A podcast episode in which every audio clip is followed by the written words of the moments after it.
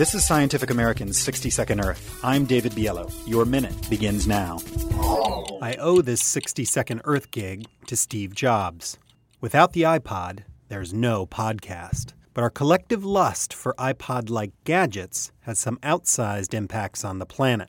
Give Jobs credit. When pushed by environmentalists, he unveiled less toxic products, eliminating nasties like arsenic and mercury. But ultimately, each of these devices relies on substances such as coltan from warlord ravaged Congo or illegally mined rare earths from China. Then there's all the energy used to let you listen to me. The vast server farms that allow digital storage of music, photos, and everything else are the fastest growing users of electricity, mostly made from burning coal. Finally, there's the planned obsolescence. An original iPod would be laughably inadequate today, and Apple is better than most at whipping up consumer frenzy with its product launches.